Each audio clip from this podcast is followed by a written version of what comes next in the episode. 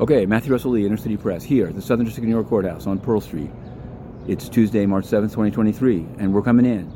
There'll be the closing arguments in U.S. versus Sayfullo Saipov, the man who, on October 31st, 2017, Halloween, killed eight people on the West Side Highway bike path. It's taken a long time, but we're getting down to it. Yesterday, in the charge conference, there was discussion of the legislative history of the Federal Death Penalty Act. There was discussion of EDNY capital cases and the instructions given Anyway, we've arrived at. It. He'll either be given at the end of this process the death penalty, which nobody knows when it would actually be carried out, or life imprisonment in ADX Colorado, uh, Supermax. Uh, we're also covering the Steve Buyer trial.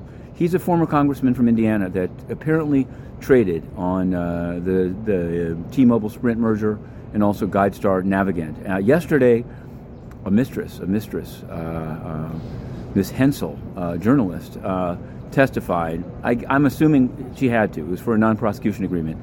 How he traded in her Charles Schwab account on these stocks.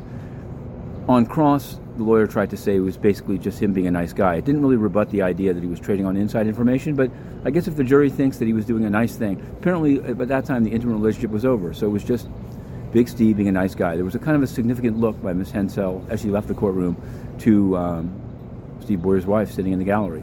Now we're covering the Taxstone trial, uh, um, hip hop rap trial. Taxstone uh, charged with the murder of a bodyguard and of Troy Avenue, rapper, in Irving Plaza. This is 2016. This is how long it takes these things to happen. Yesterday uh, in state court, there was evidence of the gun, operability tests, bullets, boxer shorts, white T-shirts. You can read it all in Inner City Press. United Nations. We've covered Antonio Guterres and his craven selfie with a U.S. designated terrorist while in Iraq.